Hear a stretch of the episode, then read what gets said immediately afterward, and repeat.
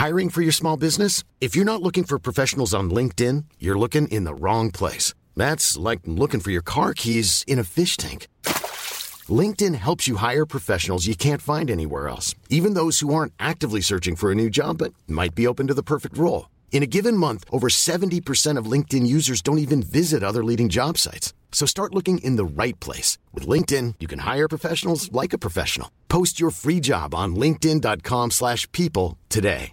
This is Paige, the co-host of Giggly Squad, and I want to tell you about a company that I've been loving, Olive and June. Olive and June gives you everything that you need for a salon quality manicure in one box. And if you break it down, it really comes out to $2 a manicure, which is absolutely insane. It's also so easy to get salon worthy nails at home with Olive and June. The difference between how your nails used to look when you did them yourself and now with the Mani system is a complete game changer. The best thing about Olive and June too is it's a quick dry. Dries in about one minute, lasts for five days, and full coverage in up to one to two coats. Visit oliveandjune.com slash perfectmani20 for 20% off your first system. That's oliveandjune.com slash perfectmani20 for 20% off your first system.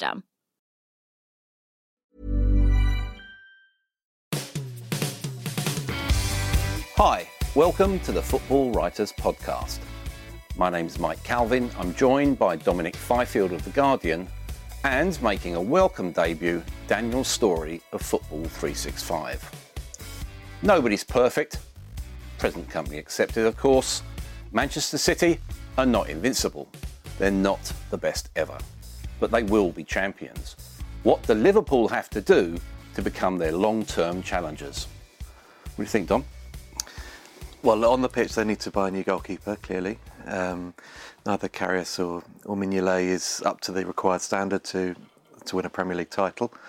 Um, I would suggest that possibly central another central mid, uh, defender would, would would do them good as well. I mean, obviously Van Dijk was was absent yesterday, will make a big impact, um, and that showed a lot of ambition getting him for 75 million earlier in the window.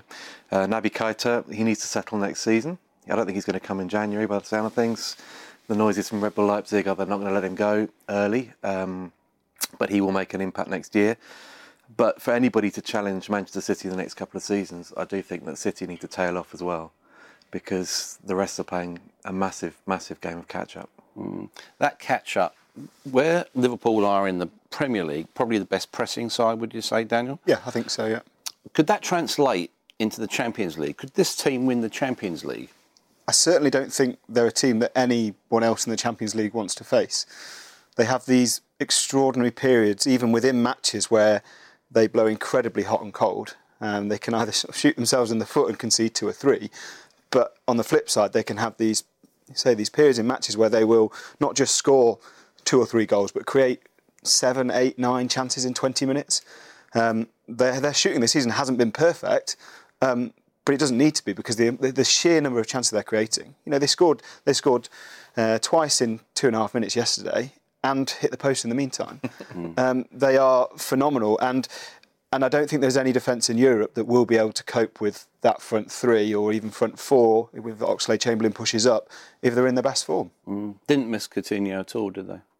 No, and I think that was that was important as well. Um, we're talking short term at the moment, just trying to, to work out whether Liverpool, how well Liverpool are going to go without Coutinho.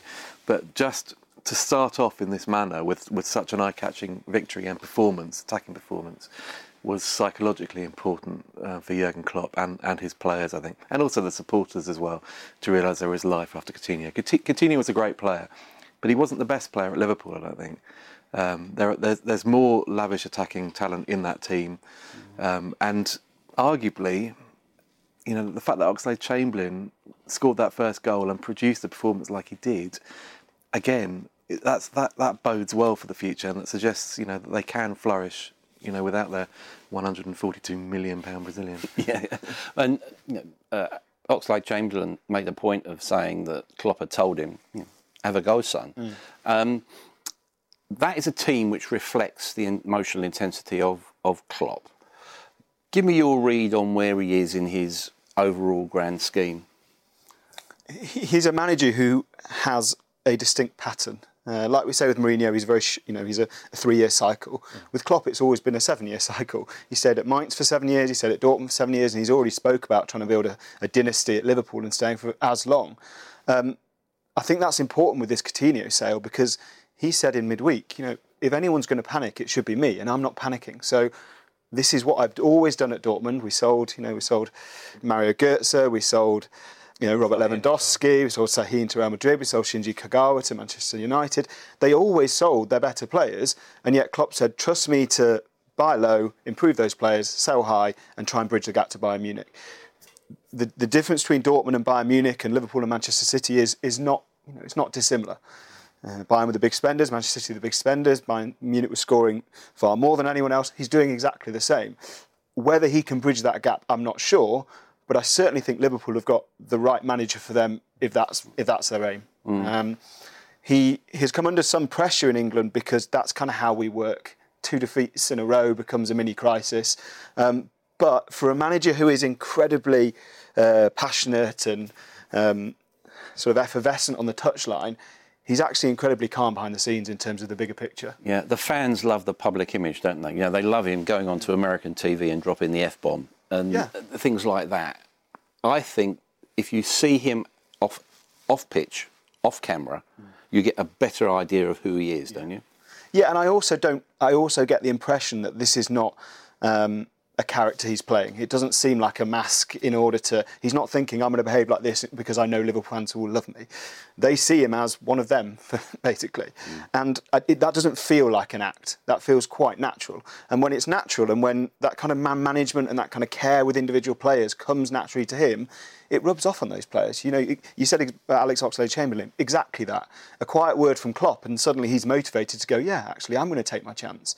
And that's hugely powerful. And I think that's where these these runs of form and runs of victories come from because that's what Liverpool had with Brendan Rodgers as well. They had a manager who, in the highs, was extremely high and um, they all believed in this project, and then it, came crashing down. Klopp's Klopp's task is to avoid the, the crashing down scenario that Brendan mm. suffered. A lot of managers and teams now are being judged and defined by how they deal with Manchester City's superiority. Mm-hmm. In that context, what about Jose Mourinho? Will he be defined at Manchester United by the tactical pragmatism or cowardice, whatever you want to think, that he showed against City? Well, I guess you can look at it two ways. I mean, there's a lot of criticism that United didn't take the game to them that afternoon in that derby. Um, Mourinho would argue that he had key players missing through injury suspension, um, and that, that played a part in his tactics. You could also say that you know, Liverpool had just scored four against Manchester City and beaten them, and Mourinho got a point at Anfield, uh, playing a sort of stingy, um, contained way, which, and that was effective, and therefore got got a reward from that trip. Um, I, I, I, fear that, that Mourinho and Manchester United will be judged purely on the context of or what Guardiola is doing at City. That's, that, that is the problem. One of the reasons he got that job, he convinced the United hierarchy he should take that job, is because he could stop Pep Guardiola. And it doesn't look like he is going to, certainly not this season. And, and long term, you know, is he, is he likely to? He, they have his little mini triumphs. Mean, he might pluck Alexis Sanchez from under City's noses. But it looks as if there's more pattern and more plan and more of a project at City, which is likely to, to bear dividends than at United at present. Mm. Are we now seeing the true Guardiola? Yes, I think so. Um, we're seeing as close to that 2012-13 Barcelona side that passed teams to death.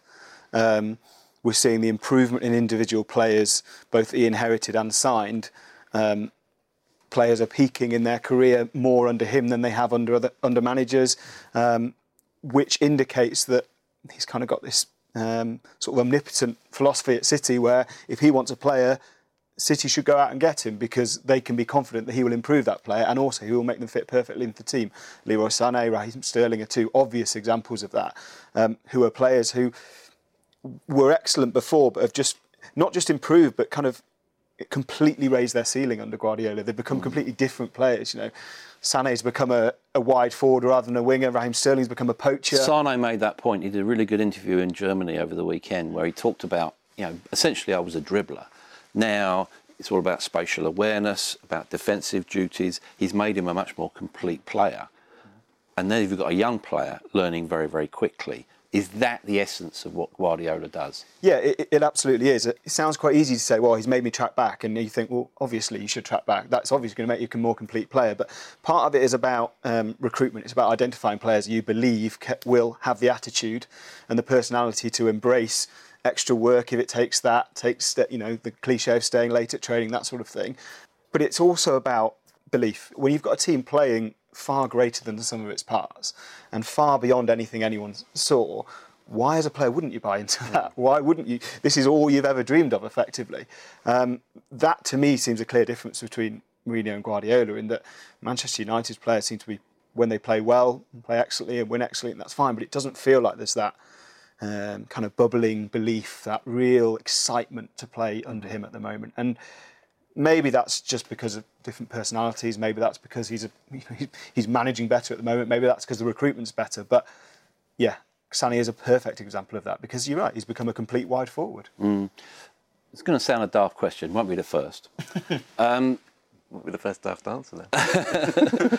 when you when you look at uh, the impact that a coach has, does a player have to like playing for him? It's a good question, actually. Um, I'd, I, well, I'd like to say no. I'd, I'd, like to say that a player would, would want to play for a club or a team or for his his own success, and he could if he can if he can recognise the benefits of, of what a coach is making him do, even if it's not enjoyable all the time, but it's benefiting his career, then then you know he he will he will play for that for that particular coach. But I do wonder, especially these days where player power is is is so important, um, whether players always see the bigger picture. I think the ones that go to City do. Mm. I think, but then I think they, they also see that. But they know they're not yeah, going there for, for ten bob a week. no, they? they're going there for big money, and they're going there because well, they know that the, the trophies will come as well. Um, I think it, there's probably might be a difference maybe between like and respect. Yeah, yeah. yeah I think it would be impossible to join City and not respect what Guardiola is trying yeah. to achieve. And you'd be if if he wants you, it's almost well, if he wants me, I must be good enough. It almost gives you added belief you didn't even know you had. Yeah. Mm. I don't, I'm not sure you have to like him and be mates with him personally, no. although he, by all accounts he seems a fairly, you know, affable character. Mm. Um, We've had people who haven't always got on with him well in the past. I mean, Sanchez being the, the obvious example, somebody who didn't maybe flourish as much as he and wasn't used as much at Barcelona under Pep as he would have liked to have been, and yet we're told that initially, when, when he was going to leave Arsenal, he wanted to go and work with Pep again. Mm. Um, Yaya Toure as well uh, at City, and he's stuck about, hasn't he? Mm. Um, albeit, albeit the money obviously is a factor. with money and being that being a factor, Alexis Sanchez, 30 million to Manchester United is the apparently the going rate. Five million signing on fee, another five million for the agent, poor old agent. £250,000 a week basic, you're looking at a package of around about £400,000 a week. What attracted you to Moneybags Manchester United, Alexis Sanchez? It's, it's a strange one in that, by all accounts, um, he wanted to play under Pep Guardiola. Um, and Manchester City were not prepared to pay what Manchester United are prepared to pay uh, to the club as well as to him. Um, and Guardiola effectively has said, well, if you really want to play under me, you'll wait till the summer. You'll get a bigger signing on fee. You'll stay at Arsenal for a bit longer, but it will prove that you want us. And the fact that the fact that Sanchez has said, well, actually, I really want to leave Arsenal now, so much that I'm prepared to join Manchester United, has effectively made Guardiola go, well, you clearly didn't, you weren't clearly 100% on us, or you'd be joining us. I think the re- the kind of speedy return of, of Gabriel Jesus has has made things easier for Manchester City, and maybe their collapse yesterday has as well, because they might think we'd rather buy a defender than a forward. Um, but as far as Sanchez, I don't think this is just a kind of as, as black and white as money versus principles. You know, Manchester United haven't won anything, or might not win anything this season, but I mean, it's still Manchester United. This is still yeah. the biggest club in England, arguably. This, this is, most... this is still the full court. This is still the Holy Trinity yeah. statue. Alex Ferguson also, et al. There's also a, a, kind of Robin van Persie link here, whereby he was bought won them the title, and he didn't go that well afterwards. But he was known as the guy that won Manchester United the title. And if if, if their fortunes change next season with Alexis Sanchez there, and he is kind of seen as the defining factor, that's pretty good for mm. the ego in CV as well. Um, You would have more of a, a say in the team at United. Yes, I think so. Yeah. presumably. More of an impact. Yeah. potentially. Is there any danger of burnout with him? Burnout in what sense? Well, you, you look at him. much? It, well, no, but in terms of maybe has he got eighteen months left? Has he got a couple of seasons left? Well, well, we're 29, um, and I think that that has been a factor in, say, for example, why Chelsea haven't come in for him this window. I mean, because they liked him in the summer, but actually, he is, doesn't fit the sort of model of, of player that they, the age group that they would go for. Um, burnout. Uh, we, we, I guess you don't know. I mean, I think I think if you're going to offer him a three-year contract, you'd think you, you'd get these days that's two very good years, and then you probably try to move a player on anyway. So I'm not sure burnout as such. He he is on his day still a brilliant player, and he, he's the best player at Arsenal. Arsenal will be weakened by his absence. Although that said, I don't think he's really pulled up that many trees from this season, and that, that's possibly questioning his attitude more than anything else. Um, but I think he'll have a. I think he could have a big impact at, at United. But I, am just slightly wary on it. Yeah, I, I, if City really want him, and United are paying X amount, and City know that if they want to get a player of the same calibre in the summer, they're going to really have to play two or three times this anyway. Mm. So why don't they just increase their offer a bit in this window? I don't think it's I don't think it's nailed on certain yet that he's going to Old Trafford, although the odds have, have tilted in United's favour markedly. I do think that Mourinho will want to change the do you know the man that does everything mm. air of of Sanchez at United to Arsenal. Arsenal didn't really have much choice, and I know Özil has played on and off, but he did, they didn't have a lot of choice around the penalty area. Certainly till Lacazette arrived, mm. he had to do it all. I think Mourinho would rather kind of sort of bottle elements of that and kind of try and distill Sanchez into. Let, if you give us 25 minutes of that within a game, it's great. But what we want is a, a 90 minute player that. So don't try and do everything, which he clearly has been doing. And obviously, he'll also have to do more of the creating than he was certainly doing at Arsenal last season. Last season, he obviously played as a effectively as a number nine. He was a goal scorer, and he, he's probably going to have that wide left role again. That actually has been part of the reason why he's thrown his toys out the pram a little bit this season because he, he didn't like going back on the left. He wanted to stay central. It'll be interesting to see how, if he say he goes to United, how Jose c- copes with that because at Arsenal he was the when he was when his attitude was right, when his head was right, and he was he was he was leading the line, etc. He, he didn't ever like even being substituted. I mean, he was full tilt at everything, hundred percent, um, and trying to sort of, as you say, make, let him focus on on certain aspects of the game rather than trying to be everywhere on the pitch. That's a task. Yeah, and he, I mean, he kind of he's excelled as a big fish in a smaller pond, basically at Arsenal over the last two years. Although supporters probably won't like hearing that, but yeah, it's very different. It's it's far closer to his role at Barcelona at Manchester United than it is at than it was at Arsenal, which is odd because then you you're kind of buying a different a different type of player. Yeah. What does his desperation to leave Arsenal tell us about Arsenal? It tells us that they are. Um, I think they're in serious trouble of, of dropping in. Everton last season were that club in no man's land with X number of points Mm. above them. We've got a top five now. Yeah, we have. I mean, they're five points behind Spurs, but in a in a top four race that was sold as uber competitive, that feels like almost twice as many in the mm. way they're playing at the moment. Um, and you know, the killer blow is that it doesn't feel like even that is going to push any sort of meaningful change, at least until the summer and probably until summer 2019. Mm. it's I say this with some sadness because I've, I've got huge respect for Wenger. I think he's the best interviewer out there anyway. Has it come now to the point where he has to be sacked? I think at any other club he would have been, um, t- because they, the alarm bells will be ringing, as Daniel says, that they they are in danger of being cut adrift from the teams and the clubs that they expect to be competing with. But if the share price is okay, if they're still Exactly. if the, share, the shareholders are looked after, The only thing about that is that I guess I guess while they're still in the Europa League, they've still got the chance of, of qualifying for the Champions League because they don't look as if they're going to do it in the in the in the Premier League by finishing the top four. So we're then into sort of the United scenario from last year is like, can they can they emerge from this season with the Europa League win and a return to the Champions League and making that a, su- success? You know, which in some regards it is, I guess.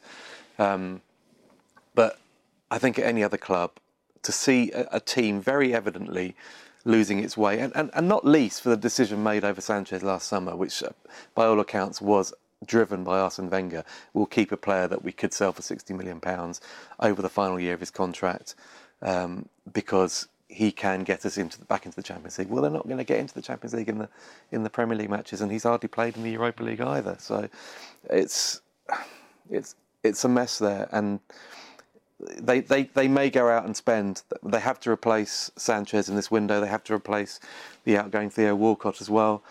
But the players that they're potentially bringing in, it's, it's potential in Malcom from Bordeaux. It's 20 year old who will be raw when he arrives.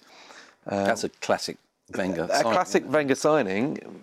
You know, far more of a classic Wenger signing than Sanchez was originally. Um, but somebody that, that, they're going to be asking to have an instant success, and he's, he's not going to be that. The thing is, as well, if you look at it from the mindset of a player potentially coming in, what what the rise in Premier League broadcasting revenues and transfer budgets has done is it no club now is a bad place to play because even if you go somewhere even bottom half and have a good season you might get a massive move to a big club and and we've now got five rivals for Arsenal for a top 4 position so why, why would a player, an established player, want to go to Arsenal when they know that Wenger won't walk away? So as bad as it happens, Wenger's not probably not going to walk away at least until uh, you know eight, another 18 months down the line. And when he does, no one knows what Arsenal are without Arsene Wenger. So there's a lot of uncertainty there to sign a three or four in, year contract. In, in that context, Aubameyang, they're talking about 60 million pounds. Mm. That to me has got a whiff of panic about it. Mm. fair? Yeah, it has. And and the one the idea is the one saving grace of having a manager in charge for that long, who has been there that long and knows the club inside out and is all powerful there, is that it's, it's the antithesis to panic. It's everything will be structured and everything will be planned. The the paradox of Arsenal is that they, they're, they're keeping this manager who is um, all about long termism and planning, and yet there doesn't seem to be any behind the scenes. Everything seems to be very ad hoc.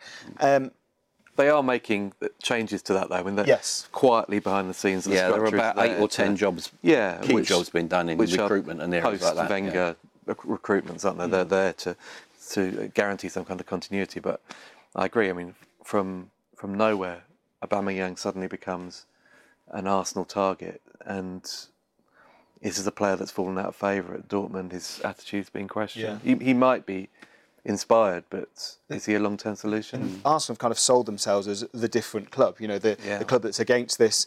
You know, Gary Neville spoke about it with Manchester United, but against the sort of immediacy of, of modern football. But if then you, you, you immediately change tact, having suffered the slump, you're kind of the same as everyone else. And not only that, you're, you're behind the eight ball because everyone else has already done that. Mm. Um, you, you mentioned uh, Theo Walcott, Dom. Um, is he, in a way, the embodiment of a problem at Arsenal that, that everyone probably knows about but don't talk about that much. In other words, poor coaching, you stagnate at that football club. Yeah, I mean, is, but is that a criticism of Wenger? Because, I, you know, Wenger was a pioneer in terms of the, in, in, terms mm. of his coaching initially, and may, maybe past tense though. Yeah, maybe things have have overtaken him, and, and, and the game has, has moved on around him. But Walcott's an enigma.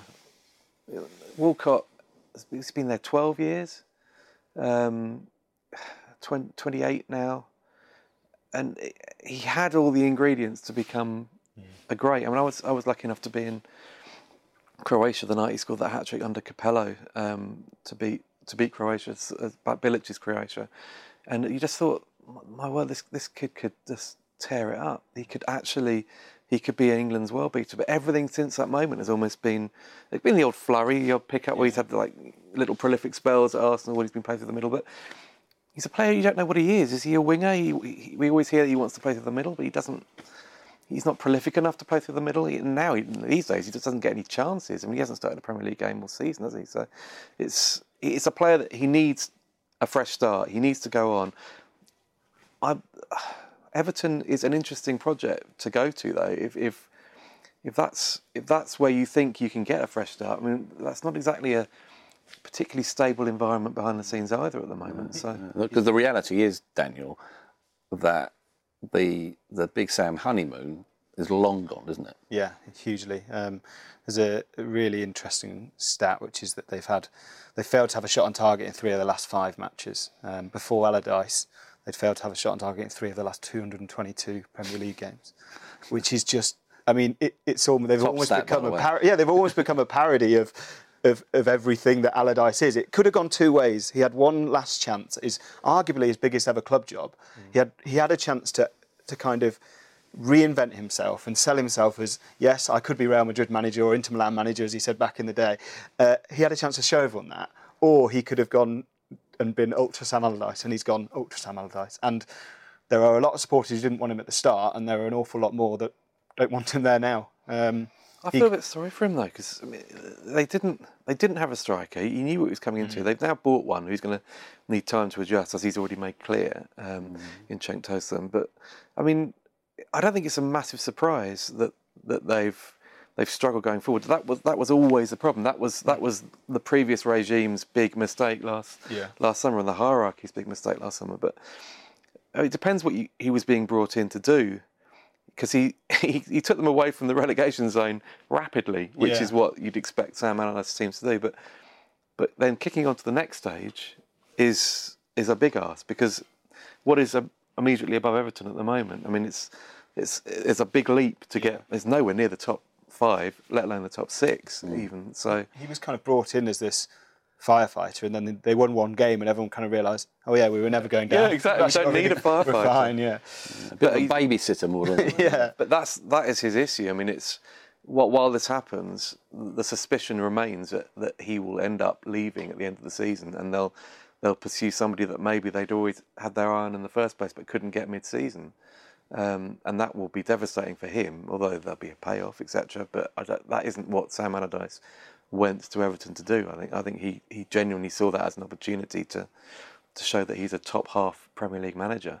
Mm. Marco Silva, you know, there's, there's that rejection or the rejection of the approach, you're still getting ripples in the water because of that. I was at Watford on Saturday. In the first half, they were abject, mm. and a lot of Watford fans now are saying, "Is this man a spoofer?" Mm. What do you think?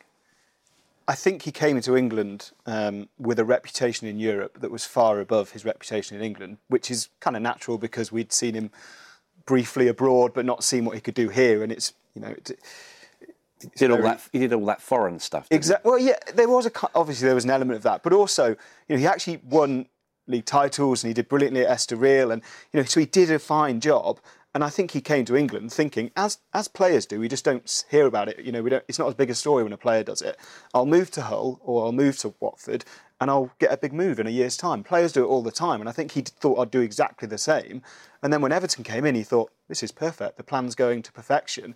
And I don't think he banked on Watford having the strength to say no. Um, and having done so, there's no suggestion that he's kind of deliberately undermining this, but there is a suggestion that players thought he would leave as well and were quite fancying the same trip.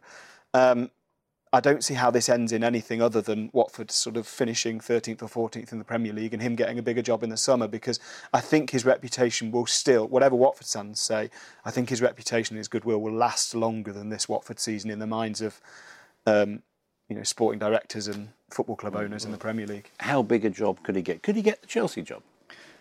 Because we are assuming that Antonio Conte is not long for this world. Um, I don't think Chelsea would, would look to appoint a manager that that had tailed off so badly at Watford and had finished lower mid table at Watford. I think there was definitely, um, I think people sat up and took notice when he was blazing a trail towards the top end of the division earlier this season.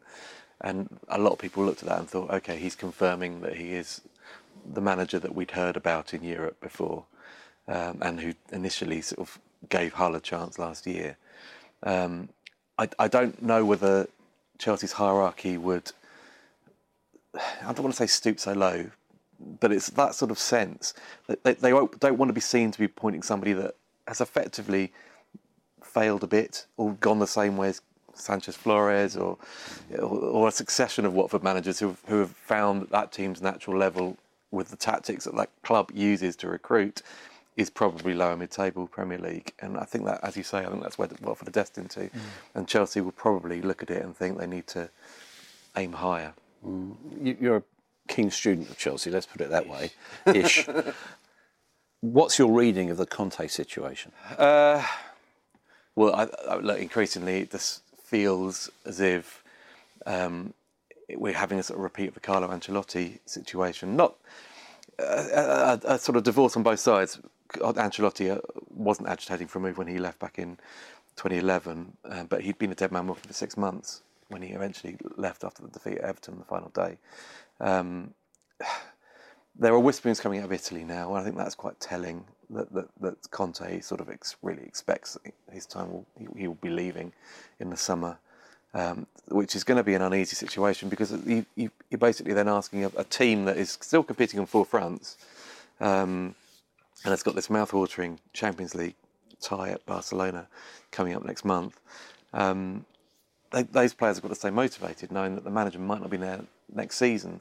Um, but there's, there's something not right. They're, they're, you look at it, the face value, of one defeat in 18, doing brilliantly well. I mean, but three goalless draws in a row for the first time in their history. Um, an imbalance in the squad, a striker who's lost confidence, Eden Hazard getting taken off, substituted in, in his last four starts.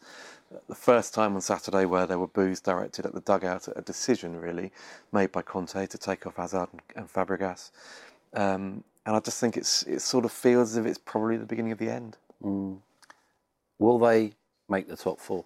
They, to me, look at the moment to be the one who might miss out out of the five.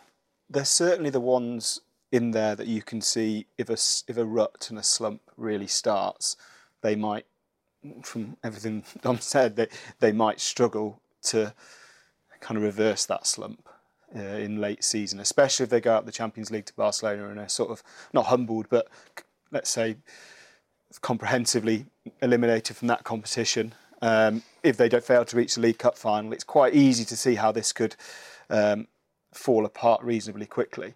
Um, it, it, certainly feels to me like Liverpool and, and, Tottenham have the ability to put a defeat or put a, a, poor performance out of their minds quicker, and they certainly have a higher squad morale than Chelsea do at the moment.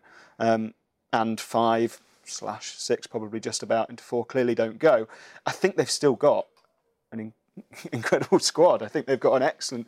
I think they've got probably the best um, left back or wing back, certainly on performance in the league at the moment. I think they've got um, probably the best attacking midfielder in the league on his day, and Eden Hazard. They've got a superb goalkeeper. They've got very, you know, very strong defensive yeah, midfield options. They've got Kante in midfield. They've still got a great squad there. And as you say, it's one defeat in 18, but um, there are very, very, very small margins for error in the top six at the moment. So quite quickly, if you do, do get stuck into a rut, you start tumbling down the table. And, you know, let's say Liverpool are currently on the same number of points, Manchester United are, mm. Tottenham are seem to have clicked again. But then Tottenham and Liverpool both have to come to Stamford Bridge yes. still this season, which it's, it's things like that that, that, that can count in, in Chelsea's favour.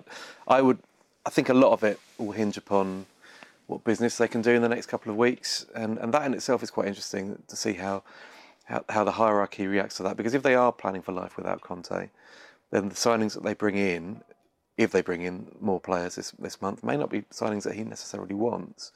They may be club signings, you know, aimed for the future for the next manager to work with.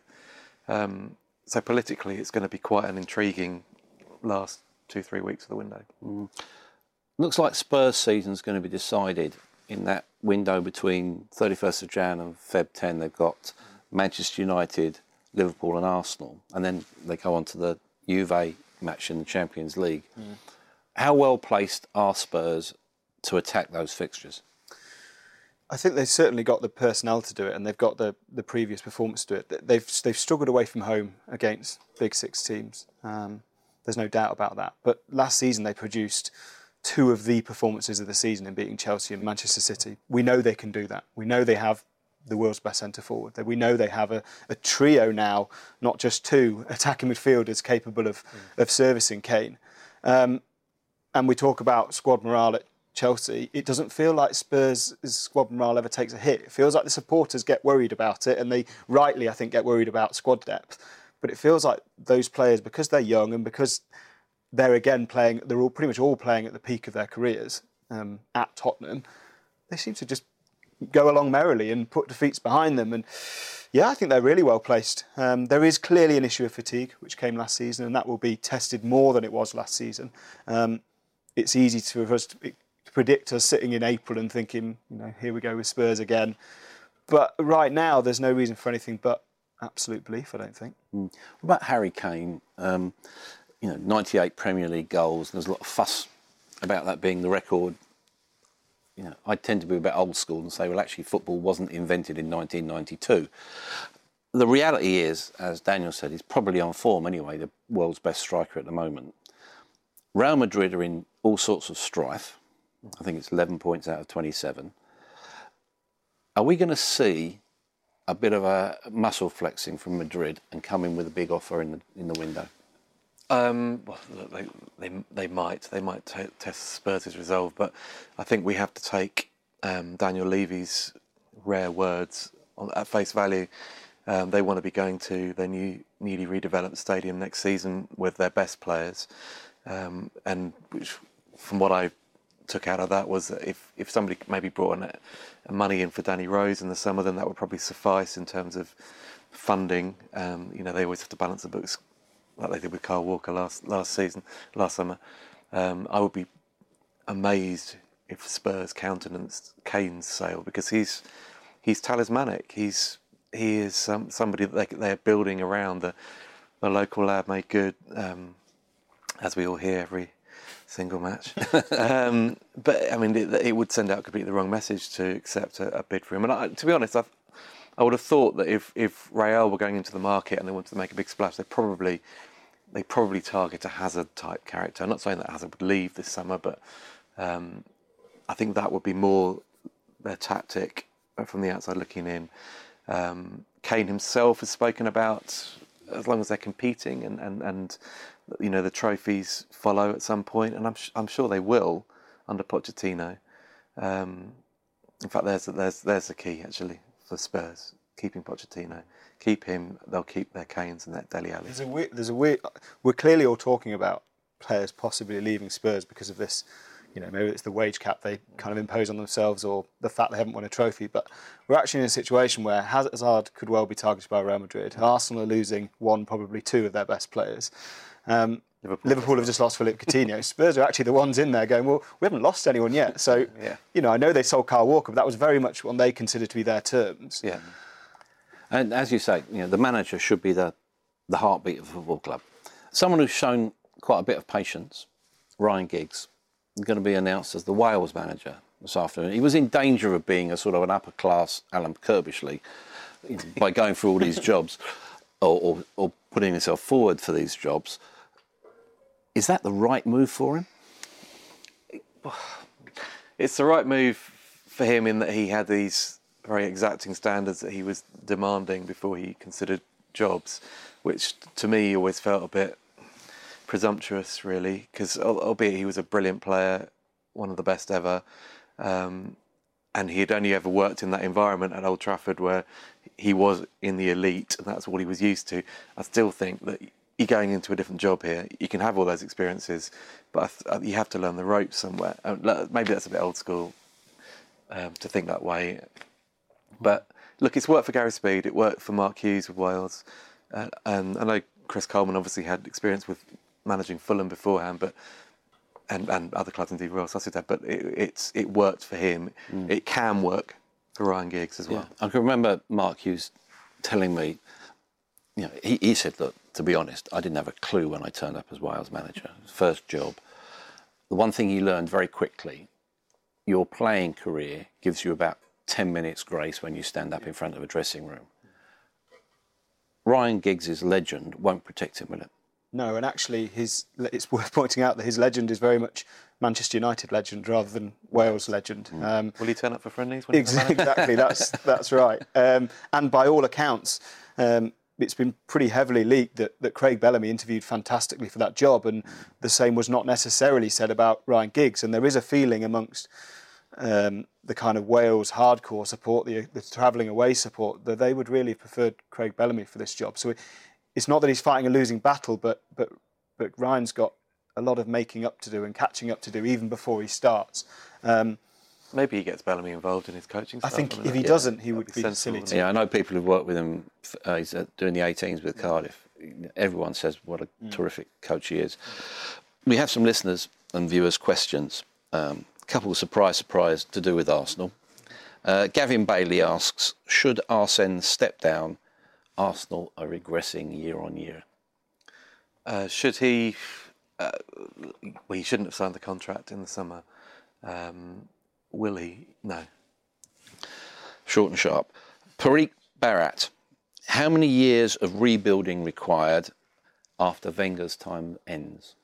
I think that's the unanswerable question, isn't it? In that football has changed so much from when he came into that job, from from Arsenal pre and post Wenger, that no one has any idea. I actually suspect that with a period of quite dramatic investment, they will suddenly look a very attractive club to play for again. Um, if they get their next, um, you know, we, we've said they're already making noises behind the scenes about getting that structure in place. If they get the right coach to match that structure, and that would seem to be a, um, you know, a continental coach, then I think I actually think they become a very very attractive place to come and play for, and and it will be interesting to see the um, improvement in some individuals who remain there post Wenger because Hector Bellerin is an obvious example. There is a tendency now to suspect that Wenger, um, young players under Wenger are actually regressing rather than progressing, and Bellerin's an obvious example. If he kicks on, that impact can quite quickly persuade other players to join.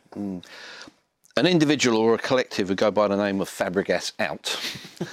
uh, Mourinho got Ed Woodward to sign Sanchez for about four hundred thousand pounds a week. We're not sure, as you said earlier on, that's entirely certain, but he only won the Europa League. Conte hasn't had a single one of his targets given to him after winning the Premier League. The question is, how badly can a manager be treated at Chelsea? Well, eh, I guess this is how badly. Um, but but I think when you take that Chelsea job, you know what you're taking on. You, you know you're having to buy into what the hierarchy want to do. You probably don't look beyond the, the contract you sign initially, and you think if I last two of those years, then I get the payoff for the third year. That's that is just the reality of what Chelsea has been under Roman Abramovich. Um, he didn't get Van Dijk. He he's been making noises about Vidal. He's not going to get him. Um, he wanted Sanchez in the summer. He's not going to get him.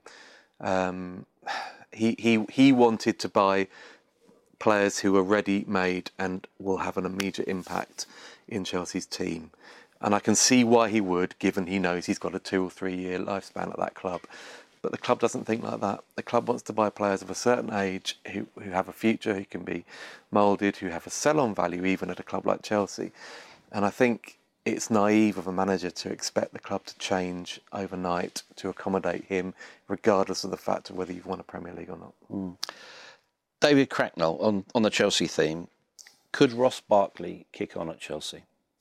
He could. I think he's a no-brainer signing. Um, any Englishman or English England international now for 15 million, I think is is a no-brainer. Um, I don't necessarily think it's the ideal home for him because I'm not quite sure where he fits in. And as Dom says, I think there'll probably be a new manager there next season anyway. Um, but look, Barkley's had near enough, a, almost a year out the game on and off with injuries and various faff, and clearly wasn't happy at Everton. So for him to manage to get a move up the Premier League after that hmm. must be seen as a win for him and, in brackets, his agent as well. Um, there are issues there in terms of. I mean, he might presumably he's come in as a long-term replacement for Cesc Fabregas, hmm.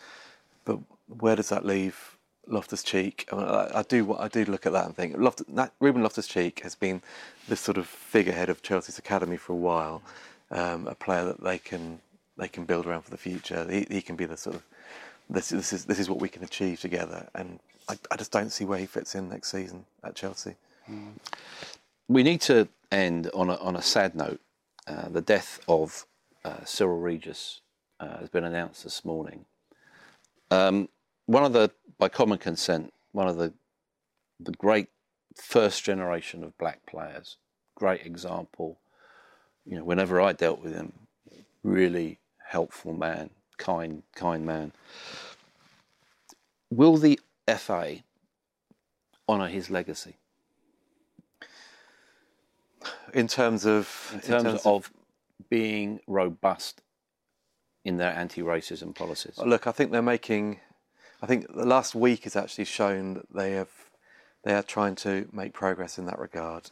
The adoption of a kind of Rooney rule um, is significant. Um, they have to build on that, but I mean the investment they're putting, they've pledged to put into, you know, projects that will try and increase inclusivity, will will encourage black and Asian minority ethnic candidates or people from those backgrounds to, to apply for jobs and feel as if they can make a proper impact in football.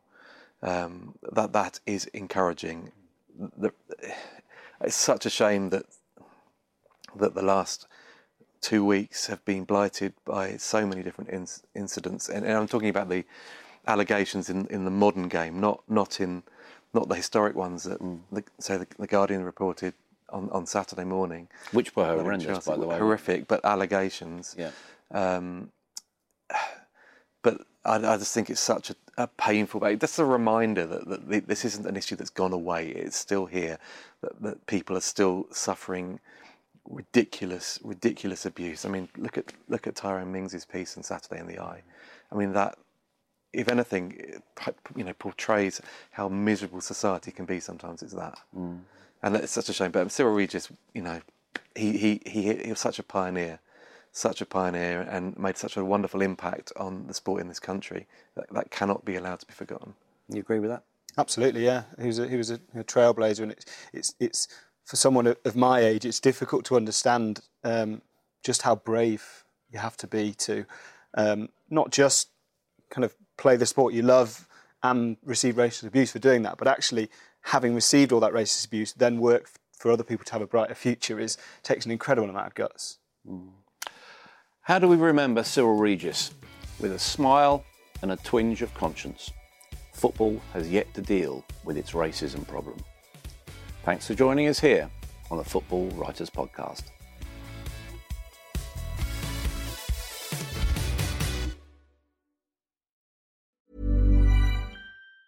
Even on a budget, quality is non-negotiable. That's why Quince is the place to score high-end essentials at 50 to 80% less than similar brands. Get your hands on buttery soft cashmere sweaters from just 60 bucks, Italian leather jackets, and so much more. And the best part about Quince, they exclusively partner with factories committed to safe, ethical, and responsible manufacturing. Elevate your style without the elevated price tag with Quince. Go to quince.com slash upgrade for free shipping and 365-day returns.